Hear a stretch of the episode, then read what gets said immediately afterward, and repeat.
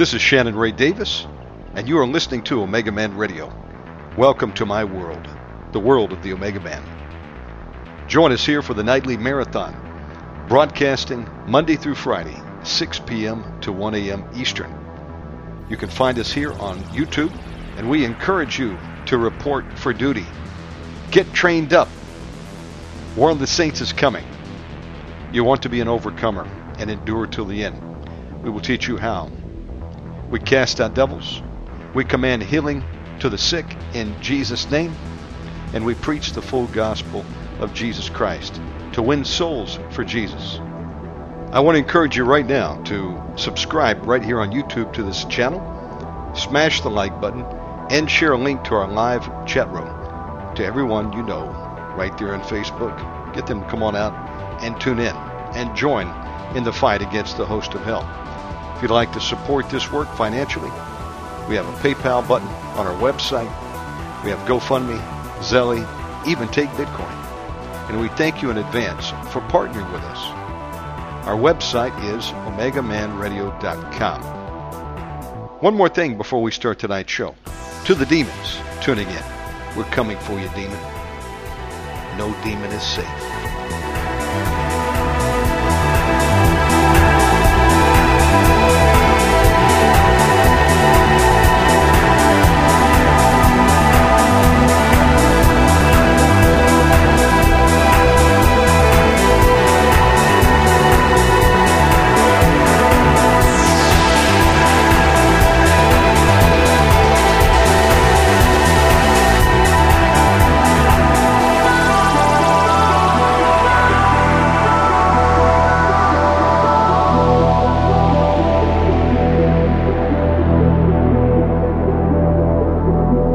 Praise the Lord. Hello. Good day, mate. Praise the Lord. Praise. Good day, mate. How are you doing? Are you hungry? Dude, I'm hungry. We'll chuck another prawn on the barbie for you.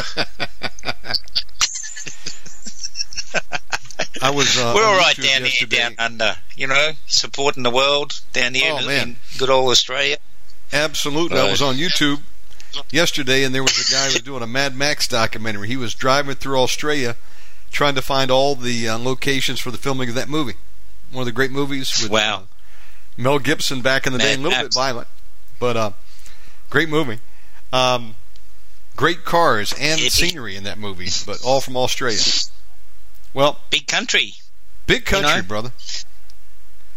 It's very interesting. The Aboriginal people of Australia, I was looking into it, and they worshipped a serpent. Really? Called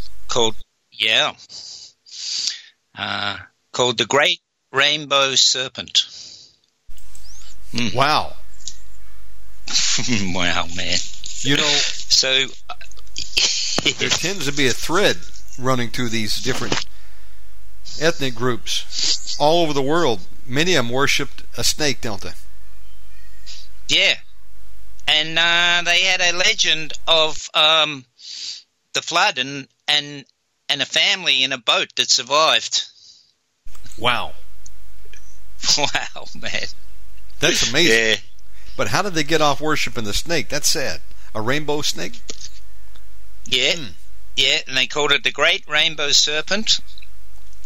Wow. And it's interesting. I found a map. I've got to find it again, but I found this map, and it had all the tribes of the Aboriginals on the map and the area where they lived. And the ones that worshipped the Great Rainbow Serpent were the centre of Australia and the big area there. And that whole area is the desert in Australia, the land that's not very good. Mm. And the smaller ones were around the outside of Australia where it's fertile. Bro, that's amazing. And these are like in America. They're the First Nations people. They were the original inhabitants of Australia, weren't they? Yeah.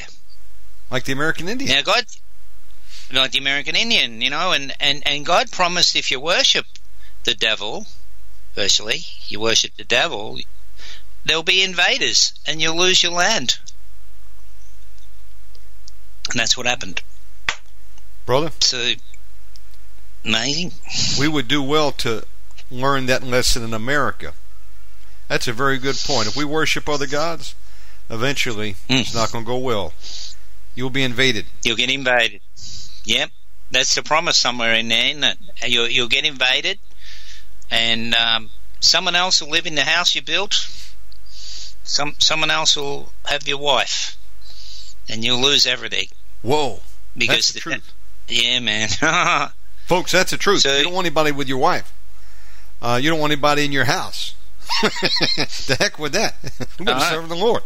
No. Brother Peter. And there'll be invaders, man, you know. Yeah. You're speaking the truth.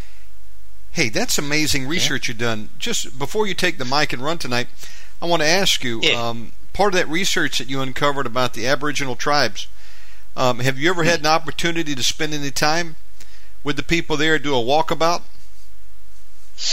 I haven't gone out into their areas, but I do have Aboriginal friends. I have some of the Aboriginal friends that are in the ministry. Wow. And other Aboriginal friends that come in here, and I've got one guy. He's over 6 foot tall. He's part Dutch, part Aboriginal, but you wouldn't know he was Aboriginal. He's blonde as, but that's amazing. He's a good brother. Yeah, he's a good brother. There's a lot of faith in the Aboriginal community, Christian faith in the Aboriginal community here. Yeah. Praise God for the Aborigine people. You know, they have been persecuted, and I've heard some stories or seen some movies about how they were killed. Quigley Down Under, I think, also talked about that with Tom Selleck. That was a good movie, but sad what's happened to the original peoples. Happened in New Zealand, happened into America, all over. Let me ask you a question. Is it possible? Yeah, go ahead. To get some deliverance workshops going among the Aboriginal people, do some deliverance work out there. Yeah, they respond. I got a story of delivering one at the at the bowling club at Yamba in Australia when I was bringing the boat up. Tell me about it. What happened? I had to pay a skipper because I had a drama. You know, nearly the guy went berserk. He was a fugitive that was going to help me bring the boat back.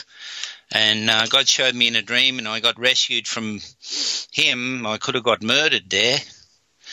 And I had to then employ a skipper to help me bring the boat back, because the place where we're bringing it all back is very treacherous sea area, very famous bad area.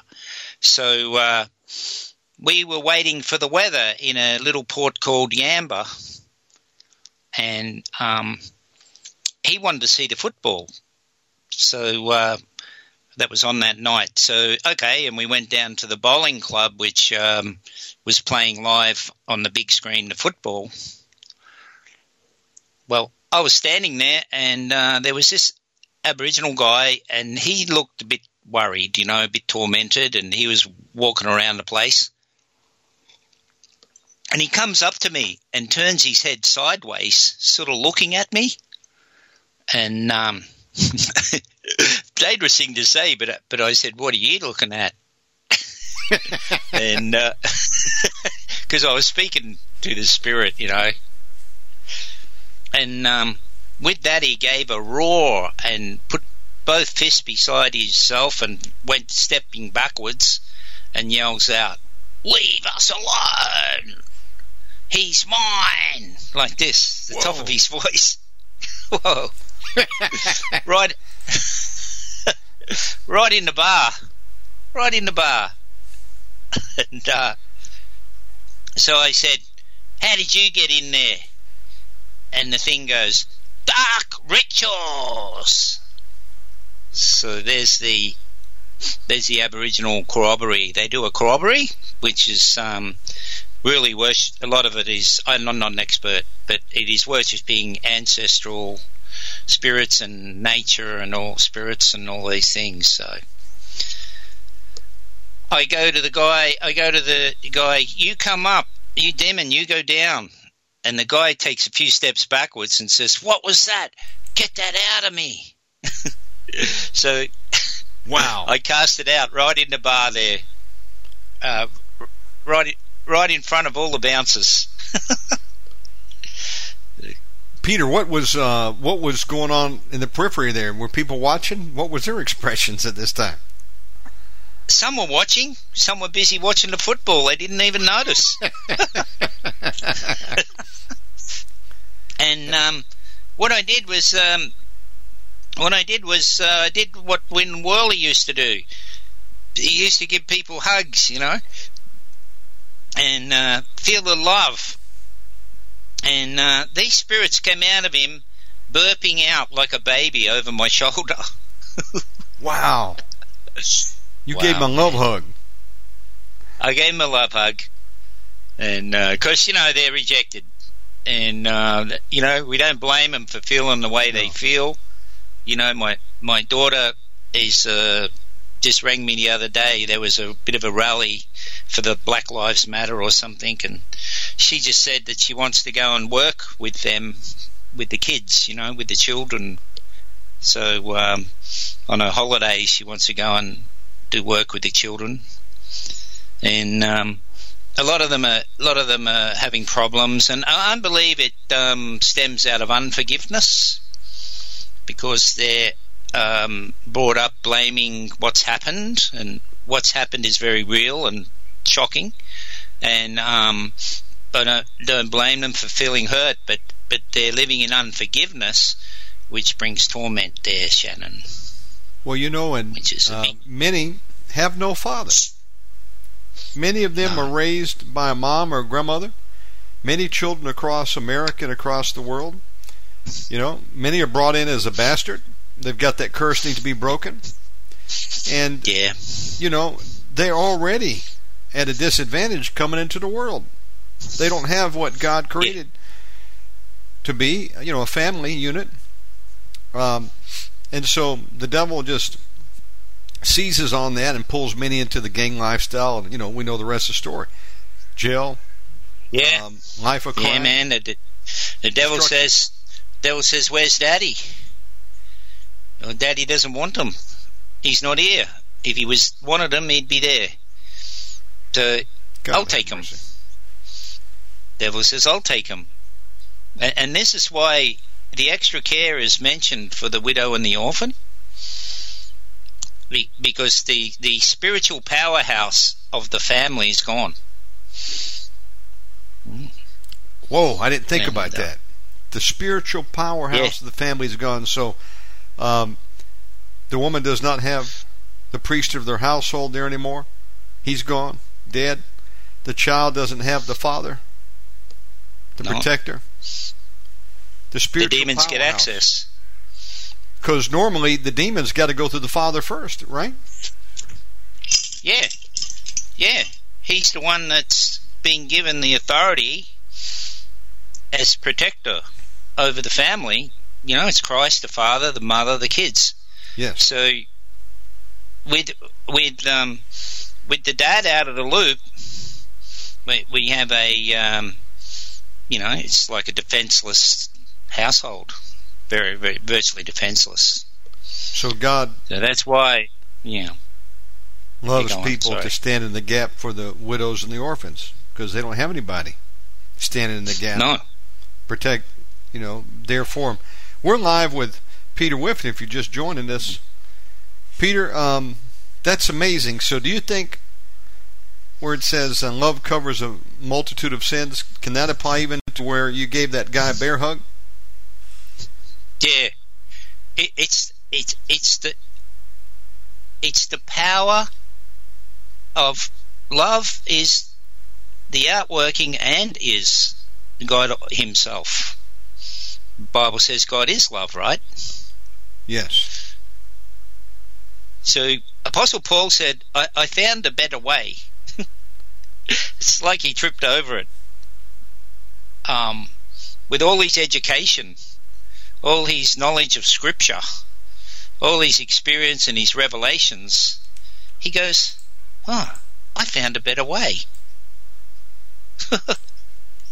And this refers to the land of milk and honey, the milk flowing, which is, if you look at a mum feeding a baby, breastfeeding a baby, that's an act of love, isn't it, really? Yes. So the milk, natural mother's milk, has antibiotics in it and nourishment, and the baby will be crying, and then being fed, it'll stop crying. So this is a big important thing in deliverance and healing, is to get one's heart in an attitude of care and consideration, in love, you know. In other words, let the milk flow. See, I gave this guy a hug because I felt sorry for him, not because I was using it to deliver him. And to my surprise, the spirits came out. Yes, absolutely. Yeah. Yeah. You know, we went. Go ahead. No, you go. You go. It's all right. You know, we went back up to Singaraja last weekend to feed people, and I mentioned we were going to go back and visit this lady who lives in a little stone hut made out of basically cinder blocks, some wood. Lives up there in the on the mountain, and she lost her child to a man who used her and then took her baby, and she lost her mind, but she lost her child. And we prayed for her, but didn't see a lot happen. And we only had a short amount of time to pray. We decided to go back this time, and I said, let's go visit her. Dr. Erica Shepherd said, I told her we want to take her a gift. She said, take her some chocolate. And I said, chocolate? She said, yeah. She said, Lester Summerall used to give people peppermints. I said, really? Try chocolate. It works. You know, kindness. Nobody's going to turn away chocolate, right? No. So I grabbed some of this Toblerone, white chocolate, and a milk chocolate bar. And I realized it was me kind of hard to do much because we were with a caravan, including a police officer who was escorting us, watching everything we were doing, and a village chief, Hindu man. Of course, he was really nice and no problem praying for people. Make a long story short, we get up there, and this lady is in a dress with no shirt. She's butt naked from the waist up. Oh, God. And teeth are rotted out, addicted to cigarettes, and she lives up there and she's lost her mind. Demon says its names are depression and trauma. Well, I want to go up there and pray some more for her. It was kind of difficult, but I told Narita, I said, you know what, let's show her that we are her friends. We really care about her. And we gave her some chocolate in love. Yes. And just to show her, we're not her enemies. We're there, want to be her friend. I said, we're there to check on you. We're in the area, want to see how you're doing. Gave her some chocolate. She refused it at first, but then I set it on a bench seat, and she didn't throw it away. And, you know, we're trying to demonstrate love.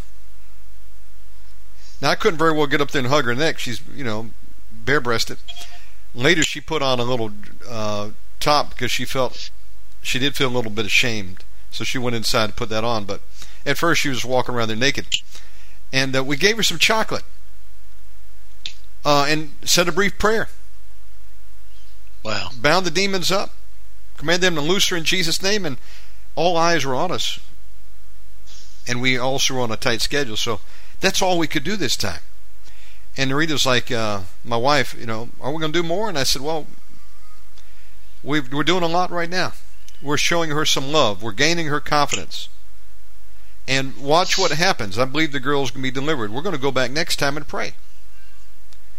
Yes. And I believe the Lord's going to set this person free. The point I just want to make too is to attest. Well, what you did is, was a real demonstration of love. You hugged a man. That's really breaking down the walls with love, and that's a weapon, folks. It is a weapon you can use in deliverance. We're live with Peter Whiffen. Peter, one more story, and then I want to give you the mic. Go anywhere you want. Can you tell us that story again?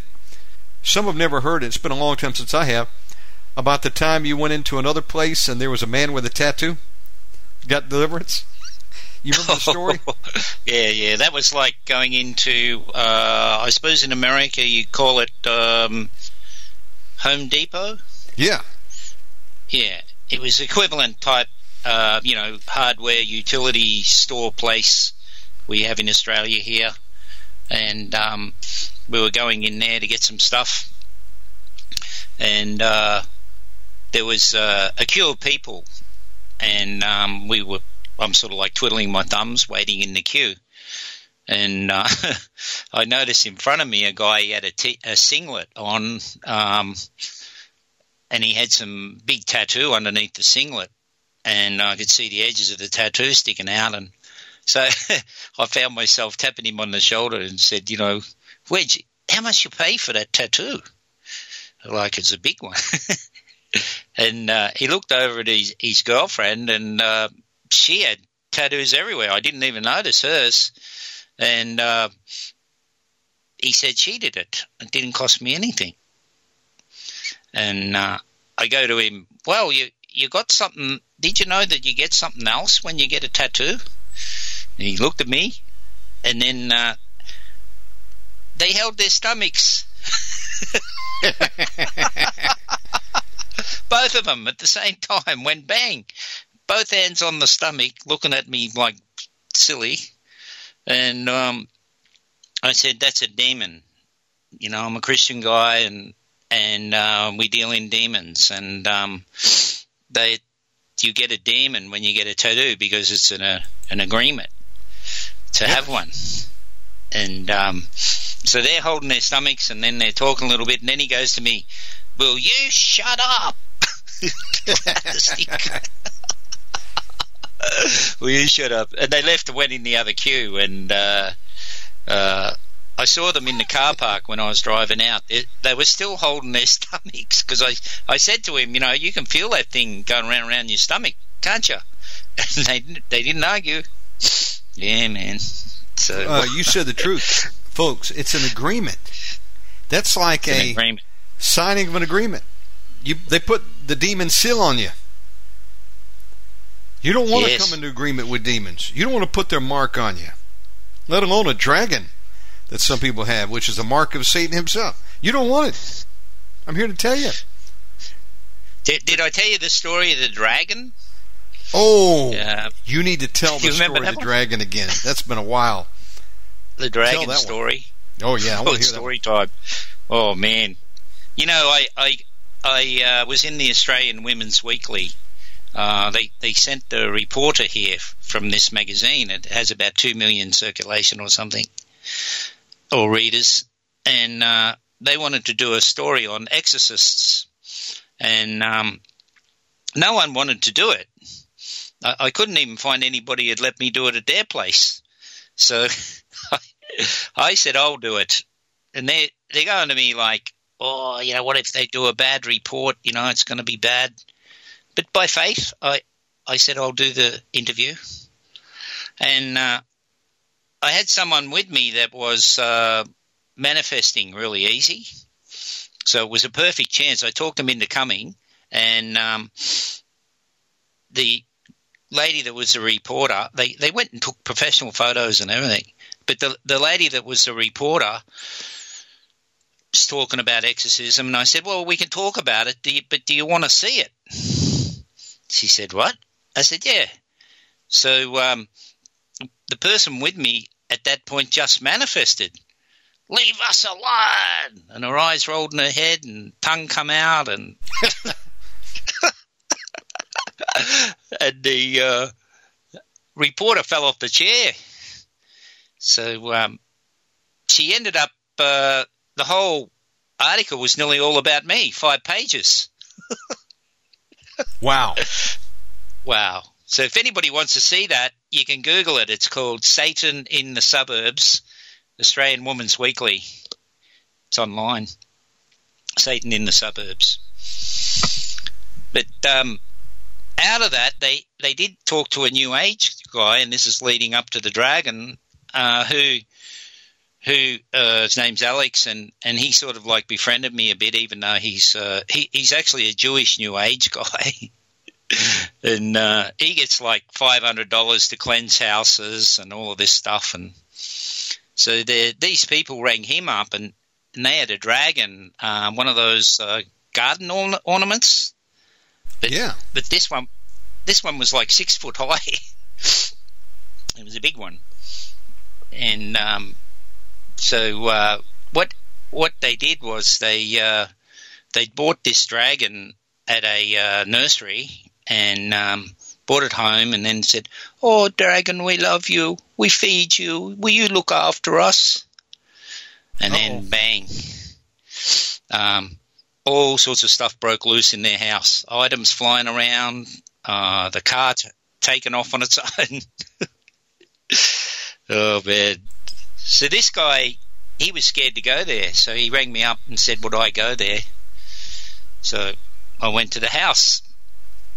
And sure enough, there's this dragon there. So I delivered the dragon. I just got my hammer out and smashed his head off. Yeah. Yeah, man, right in there. Their eyes looked with shock as I smashed it. And so anyway, I threw it in the back of the ute, and I was going to take it to the dump. And I tell you what, driving that thing to the dump, I could just feel pure evil in the back of my ute. I hardly wanted to touch it when I was getting it out of the ute at the tip. Whoa. But anyway, whoa. Now, Peter. So these. Yes, go on. There's a little bit more detail, remember, on the story. Wasn't one of the two girls that had this dragon, wasn't she being picked up and thrown up in the corner, like levitating? Yeah, she. I went in the house after doing that, and we're talking. She showed me through the house, and she said, look here, and the ceiling above the bed, her bed, had all marks all over it where she'd been levitated out of the bed and pushed against the ceiling. Whoa. Oh, man.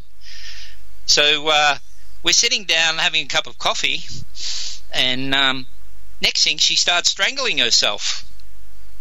And her eyes are bulging, and she's got both hands on her neck. So I start telling the spirit to come out, and she ends up being thrown out of the chair and vomiting blood in a bucket. And her friend's going, what is this? And I might have to say, this is deliverance. You know, she's obviously got the demon from the dragon, I think, and it's coming out. So with that, they were in shock, and they were two Christian ladies, but not, you know, just ordinary, you know, mainline Christians.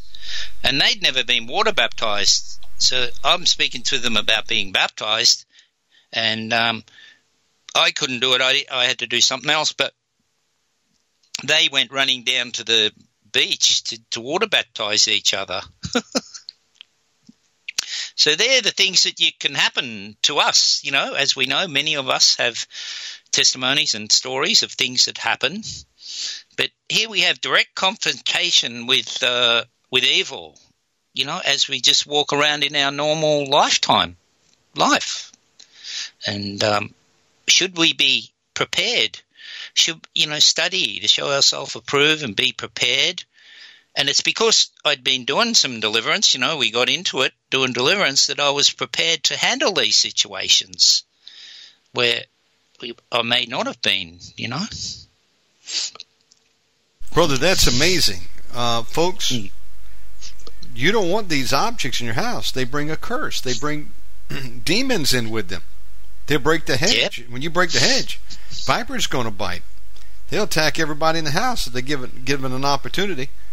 We've had to deal with a few things over here that were exposed, and this stuff is real. In fact, yep. And you give your authority to it, it'll come through that door. It's the door of authority.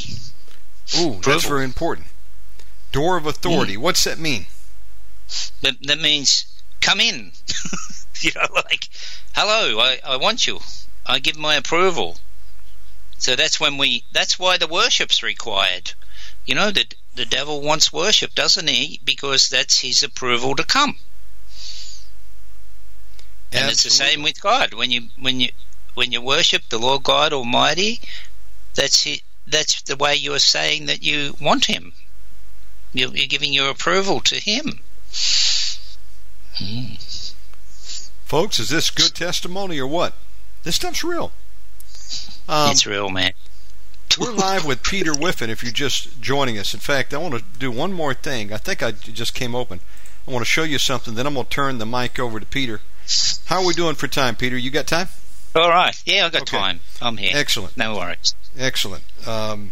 Well, I thought I was going to show this to you. Let me just see if I've got it here. Well, you know what? I'll get it later, but we were at a house. We were asked to go and pray. Last weekend, we fed some people, and then we had an opportunity to pray for people. We did a lot of praying in the evening. After it got dark, we went to some houses, and there would be like one person would turn into several people in the family would get prayer before it was over with. And we went in, and it was a sad situation. This one household, one young man was being attacked with an epileptic spirit. A father had cheated on his mother and moved another lady in. Both ladies were there. We had to pray for him, and some other strange things going on.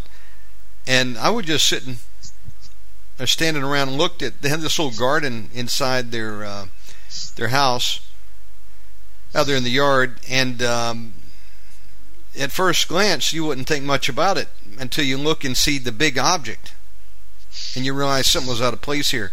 It was a wicked frog, Peter. Frog with a wicked face. Yeah. It wasn't a happy frog.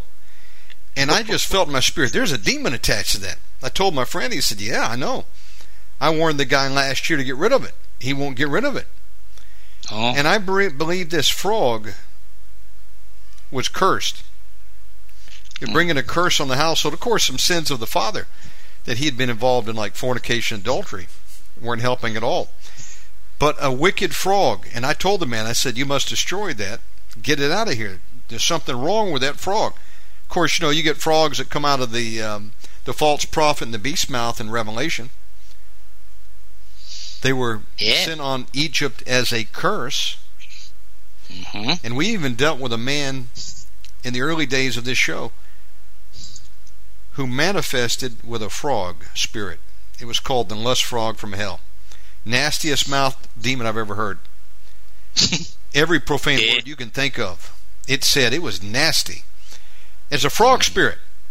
And I'll get a picture of this frog. I got him. I caught a picture of him. I'm going to stick it up there. It's not a great picture, but you'll be able to see this ugly, wicked frog. Now, folks, we're live with Peter Whiffen. Peter, praise I'm going to step back. Welcome aboard. Why don't you say a prayer over the show, and the mic is yours.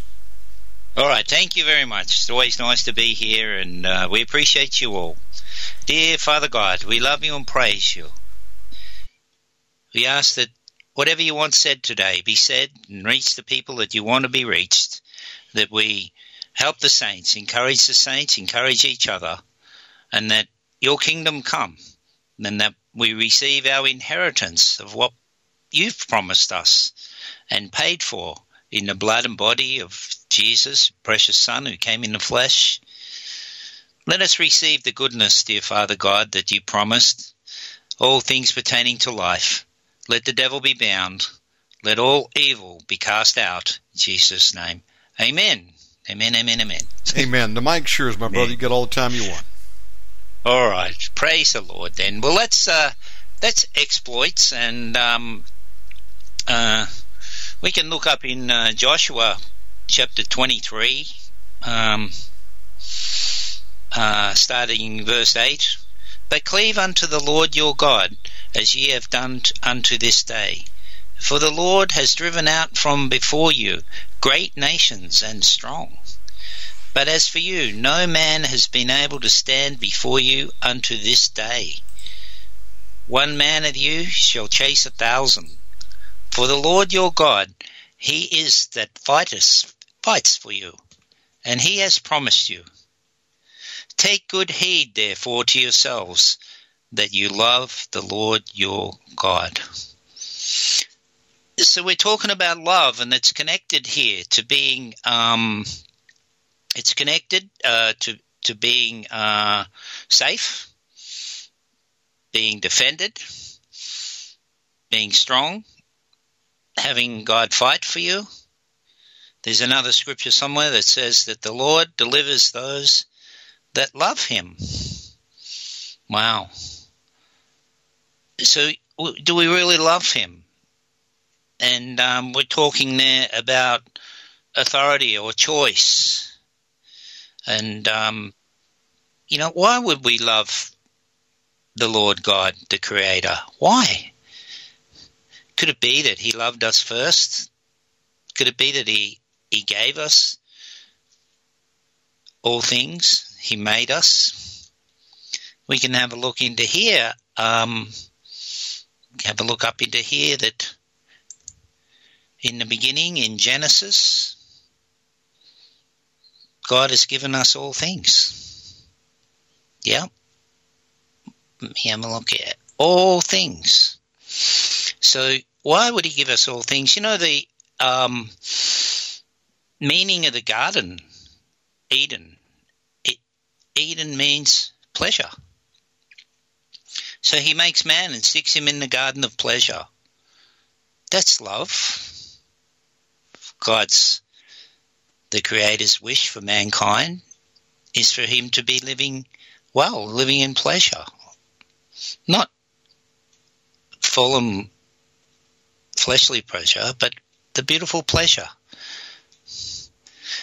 God says in Genesis 9:3, every moving thing that lives shall be meat for you, even as the green herb have I given you. All things. Yes, Adam was given all things, and God says somewhere that he doesn't change. He's given us all things. Abraham in Genesis 24:1, and Abraham was old and well stricken in age, and the Lord had blessed Abraham in all things. Yes, all things. You know, the little word all. Little word all means all. And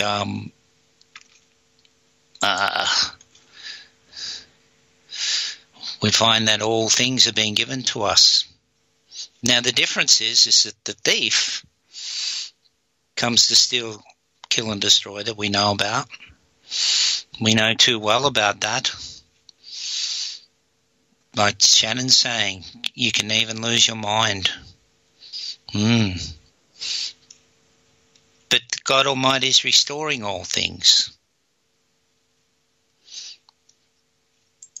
So our inheritance is all things. Let me find a scripture here. First Corinthians. Or Colossians 3:22. Let's have a look here. First Colossians. It's important to know this as a foundation because First Corinthians 3, 3:20. And again, the Lord knows the thoughts of the wise, that they are vain. Let therefore no man glory in men. Why? Because all things are yours. For all things are yours. So what I'm saying this for is to encourage the saints that our brothers and sisters here, you can't lose. We know the scriptures here about these things. We cannot lose. Everything's been given to us, and I believe it's because of the power of the cross, when the world or the universe was bankrupted because of Jesus' blood have to be paid back. The cost of Almighty God, to give us all things is the cost of his son's bloodline, or himself as the son's bloodline. What is the bloodline of Almighty God worth? What would his children live for if they lived forever? How much would they earn? How many of them would there be? Now, according to righteous judgment, that has to be paid back. But it can't be paid back because it's so much, can't be calculated. Priceless is the word. So all things are yours in First Corinthians 3:21. It goes on in 3:22. Whether Paul or Apollos or Cephas or the word, world, or life, or death, things present, or things to come. Now, things present is today, of course, and things to come is heaven. Heaven's paid for by the blood of Jesus Christ. I believe that. It goes on, all are yours. All are yours. And ye are Christ's, and Christ is God's. I skipped over this. Wait a minute. All things are ours, and we belong to Jesus Christ, and Christ belongs to God. So God owns all things because we own all things, and he owns us. How about that? How about that? See, there's a teaching by the devil that says there's us and then there's God. Mm-hmm. But we've been bought with a price. We're not our own. We are a body, the body of Jesus Christ. We're his body. And he's the head. You can't separate the head from the body in the natural. The being will die. So let's swallow this again. Whether Paul or Apollos or Cephas or the world or life or death or things present or things to come, all are yours.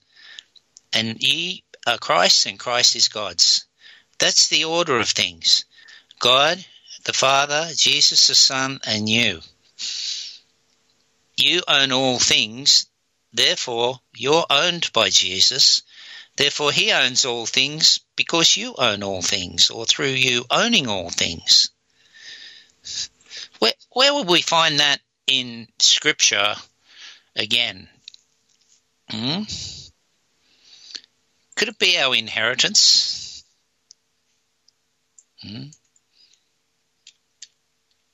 What does it say about the inheritance? Let's have a look here. Praise the Lord, because it's good to get it all lined up. Now, time and time again during deliverance, I've asked the demons, who owns this body, demon? And with a believer, they always say Jesus. Never had one fail for a believer. I've had them say we do. And that's for someone that's not saved.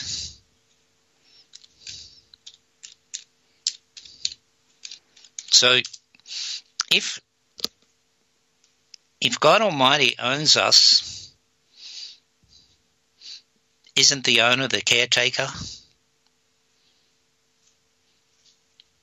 And this is why it says there, no man can boast.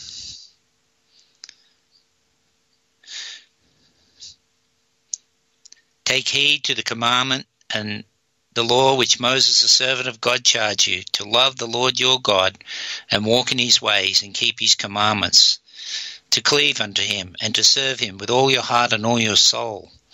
This is Joshua 22:5. Take good heed, therefore, unto yourselves that you love the Lord your God. So let all thine enemies perish, O Lord, but let them that love him be as the sun when he goes forth in his might, and the land had rest 40 years. there was rest, and that rest came out of love. That rest came out of love. Think about it. See, to have love, you need to have two, don't you? Minimum. A bit hard for love to exist on your own. Yeah. Therefore, we need the Lord involved in our love. Our love towards Him, His love towards us. Then we've got the power. First Corinthians 3:19, for the wisdom of this world is foolishness with God. For it's written, He taketh the wise in their craftiness, their own craftiness. You know, at this time in the world, what do we find? The scripture coming into play. There'll be love. Love will wax hard or cold. The love of many will wax cold. Try not to let that happen. Love, I believe, is a decision, and we will find that with the ones that the love is waxed cold, will justify their actions. They'll use any sort of reasoning that will fit their worldview. Not to love their neighbour. Oh, Black Lives Matter, so I will burn down a business? Come on. That's not Black Lives Matter, is it? I want to go and loot that store. I want to rob it. I want to cause stealing, killing, and destroying. You know, there's a story about the Apostle John.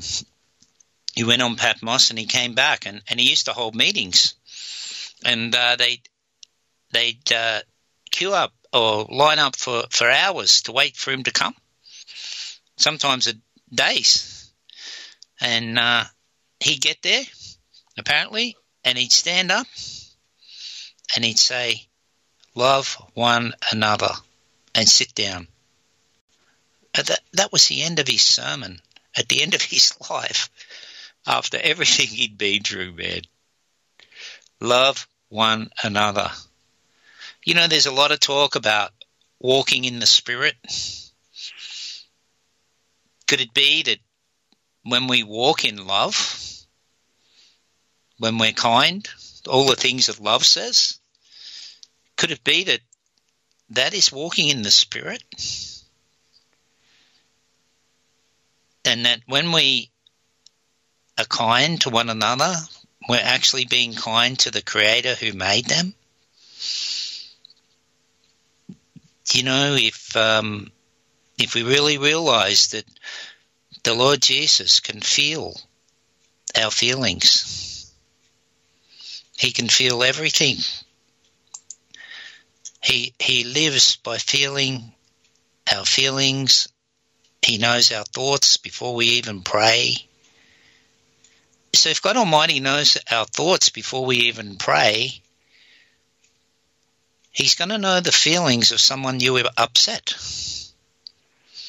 How's that going to go over?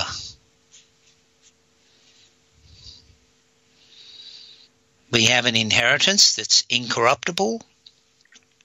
First Peter 1:4, to an inheritance incorruptible and undefiled. You know, incorruptible and undefiled, and that fadeth not away, reserved in heaven for you. It's paid for by the precious blood and body of Jesus. This is why the communion's important. Because just like those people made a decision to take the dragon to their house, we can make a decision to have the Lord in our house. He lives inside us with the Spirit. Says that the Son and the Father will come and dine and sup with us. It's an invitation only. Now this inheritance is incorruptible and undefiled, and that fades not away. That means that there is inheritance that are corruptible, that are defiled, and that fade away. But we have one that doesn't. Why do we have this inheritance? It's a birthright. You must be born again. Have you asked God to be born again? Have you prayed and said, "Dear Father God, I wish to be born again. I wish to be in a place that receives the inheritance of the saints. I receive my inheritance."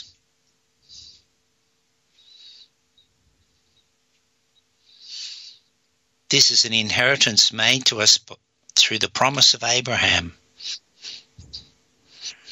Do you know that Abraham got shown the gospel? It says, "Now to Abraham and his seed were the promises made."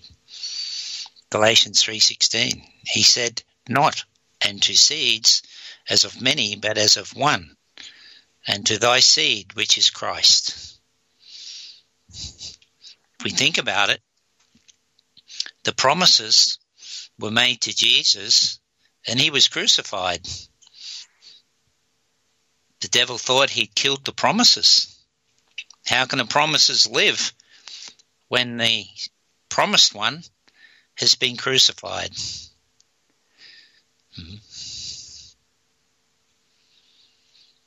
Hebrews 6:13 says, "For when God made promise to Abraham, because he could swear by no greater, he swore by himself." Yes, this promise given to Abraham that Jesus would be the seed which carried that promise and the father of many nations could not die. The promise could not die, but it was crucified, as good as dead. For those that were in the know at the time, it wasn't just only Jesus dying, it was the promise of Abraham dying, that God's promise would be killed. But you know, out of righteousness, which I believe righteousness is more than just right standing. Righteousness, I believe, is the right thing. What's right? And because Jesus was innocent, and the way that God Almighty did it, and through righteousness, the promise lives. So Jesus was resurrected from the dead. What does that really mean for us, resurrected from the dead? You know, they say Black Lives Matter, but there's only one life that mattered, which is the second Adam. All of us came from the first Adam. First Adam was cursed to death, as we know. The second Adam was born, begotten, a different Adam, the last one, the only one, killed on the cross but cannot die because of the promise of Abraham that God swore to himself. Now that promise, "You'll be a father of many nations," Jesus had no children. How can a promise be a father of many nations? Had the devil have known, it says, had those they have known, they would never have crucified the Lord of glory. Because through the crucifixion, we can be born again. To be one of the seeds, one of the nations, one of the peoples of the inheritance. And because Jesus was raised from the dead, that's our guarantee that we will be raised from the dead. Because we are born again and we have received the Spirit by faith, not by works, by pure love, by faith. love is very much connected to faith and grace, I believe. None of them can be earned. When you earn them, it turns into wages. But by believing, it says Abraham believed God. He believed God, and it was put on his account as righteousness. So this is how we receive the promise, by believing. Don't belittle believing. Believing is very important. It's the switch that God has chosen out of his wisdom. It says that God Almighty came down and took on the seed of Abraham, not trusting it with anyone except himself.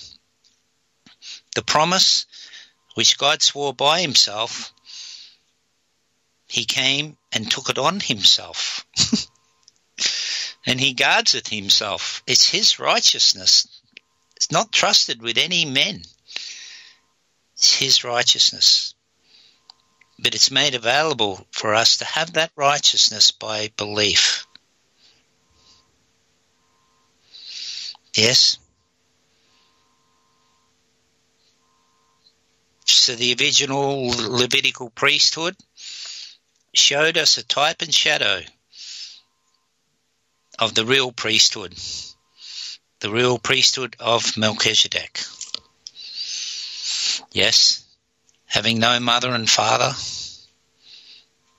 Who would that be? Having no mother and father, no beginning or end of life. Who would that be? Yes. Who would it be?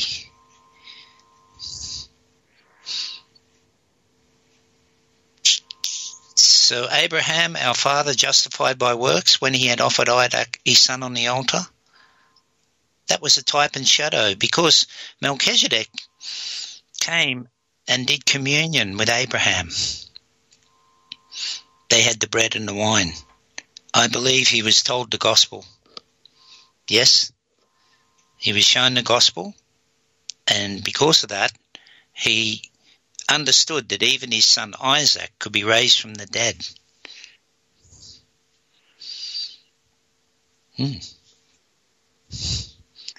So we have here, the scripture was fulfilled, which said Abraham believed God, and it was imputed unto him for righteousness, and he was called the friend of God. Why? Because he believed him.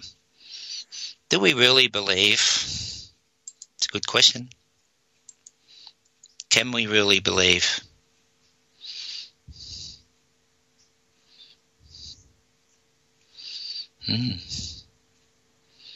We see here that we will see our faith by our works. We will not receive our faith by our works, but we will see our faith by our life. You want to see your faith? Look at your life. Look at how you're working every day, what you're doing every day. Have you really received the love of the truth, or just religion? Faith will be shown by your works. Abraham put his son Isaac on the altar and showed by his action of doing that that he really believed God.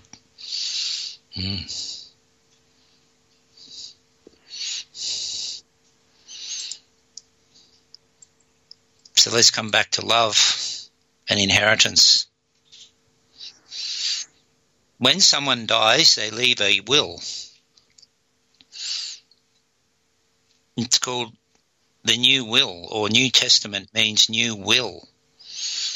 And for this cause, he is the mediator of a new will or testament, that by means of death, for the redemption of the transgression that were under the first testament, might receive the promise of eternal inheritance. Now, that comes because the God Almighty loves us. He's given us all things, always given us all things. love must be sincere, unless it's not love. You know, has anyone ever had a friend they thought they were a friend and they didn't really be a friend?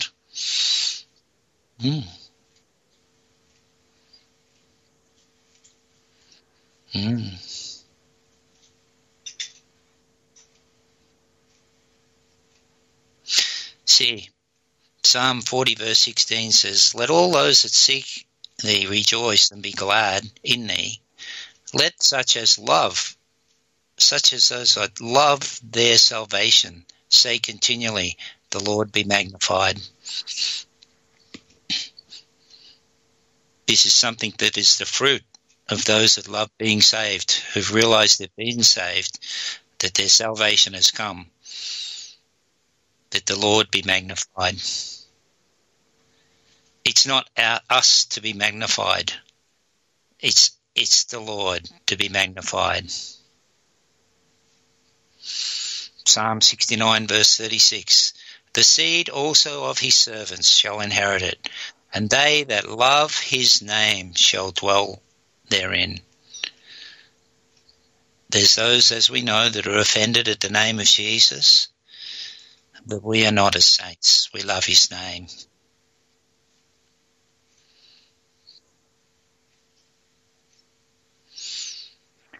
Psalm 91 verse 14 is a good one for deliverance, and this is one where we can see if the person we're ministering to really loves God. And if they don't, we can lead them to love God as a step to help them get their deliverance. It says here, Psalm 91:14, "Because he has set his love upon me," that's chosen. That's where you choose to love God. "Therefore will I deliver him."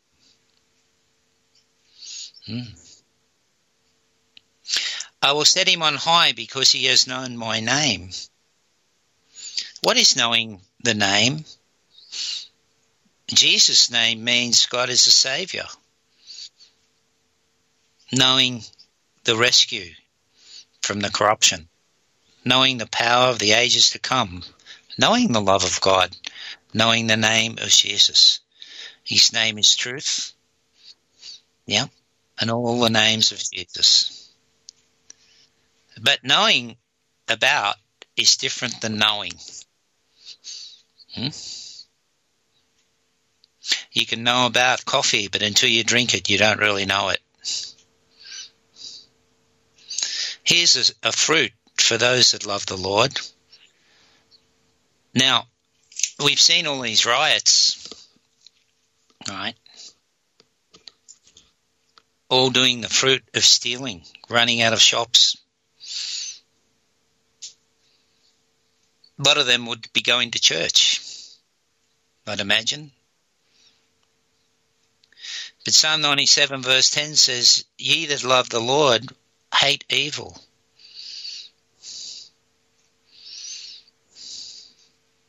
So the real Christians wouldn't be going on those riots. They wouldn't be going to steal from businesses in protest. No. The real believers wouldn't do that. They hate evil and would never think of doing that. Goes on, "He preserves the souls of his saints. He delivers them out of the hand of the wicked."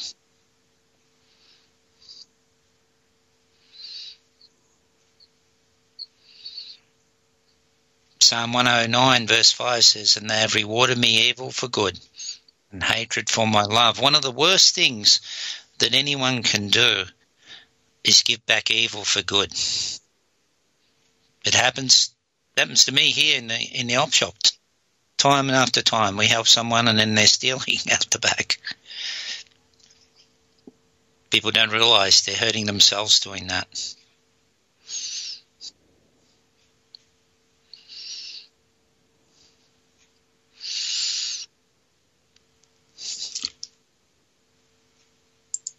So we find here that Paul found a better way. And we've all heard those scriptures said at weddings. But, you know, Wooshka, they go over the head. Most of the people hear them read out at weddings. You know, when we plant a pot plant, we put it in the good soil in the potting mix. It says here, be rooted and grounded in love. See, the roots of Christianity are planted in love. Ephesians 3:17, that Christ may dwell in your hearts by faith, that ye be rooted and grounded in love. Ephesians 3:19 goes on, and to know the love of Christ, which passes knowledge, that ye might be filled with the fullness of God. Ephesians 4:2, with all lowliness and meekness and long-suffering, forbearing one another in love. Ephesians 4:15, speaking the truth in love, may grow up into him in all things, which is the head, even Christ. So, if we judge ourselves, we won't be judged. Ephesians 5:2, and walk in love as Christ has loved us, and has given himself for us an offering and sacrifice to God for a sweet-smelling savour. Here we have all these things. So to walk in the Spirit,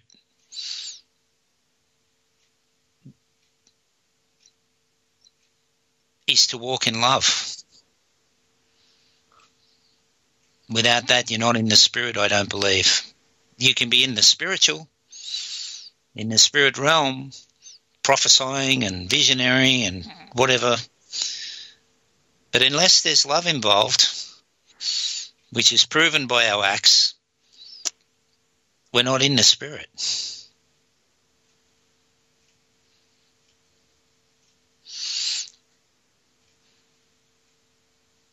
Colossians 1:8, we also declared unto us your love in the Spirit.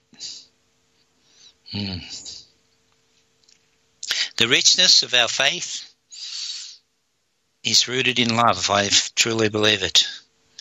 And if we would set our hearts towards it, we'll see the kingdom at work in deliverance and healing, blessings, undoing the works of the devil.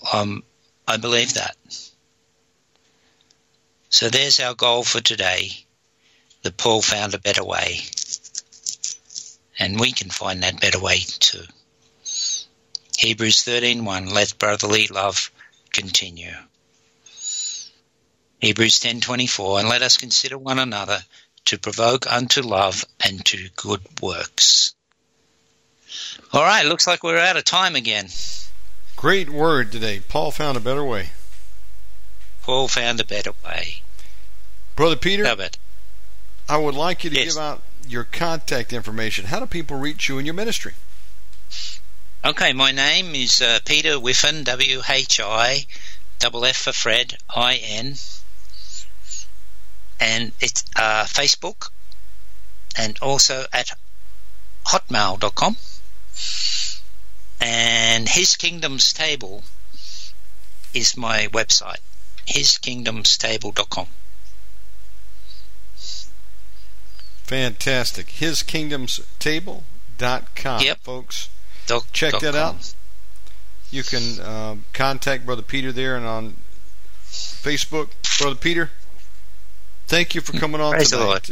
Next week, same time. Will that work for you? Yeah. Yeah, this is a good time, and I've got my shop operating, but the volunteers are great. They've been supporting me doing this, so that's good. So, awesome. Yeah. Same time's great. We'll see you then, brother. God bless you. Thank you for coming on, Peter. Amen. Praise the Lord for everyone. Amen. Folks, that was Peter Whiffen. Y'all enjoy that? We're going to have him again on next week. I want to thank you all for tuning in today. That's going to complete our marathon. I got to remind myself, we'll be back at 6 a.m. Eastern for the General. We'll have Ivory Hopkins on and a special guest. 6 a.m. Till then, folks, thank you for tuning in today. We'll get these shows posted for you. You can contact me at my website, omegamanradio.com. Love you all. Thank you for making these programs possible. We'll see you again later. Thank you.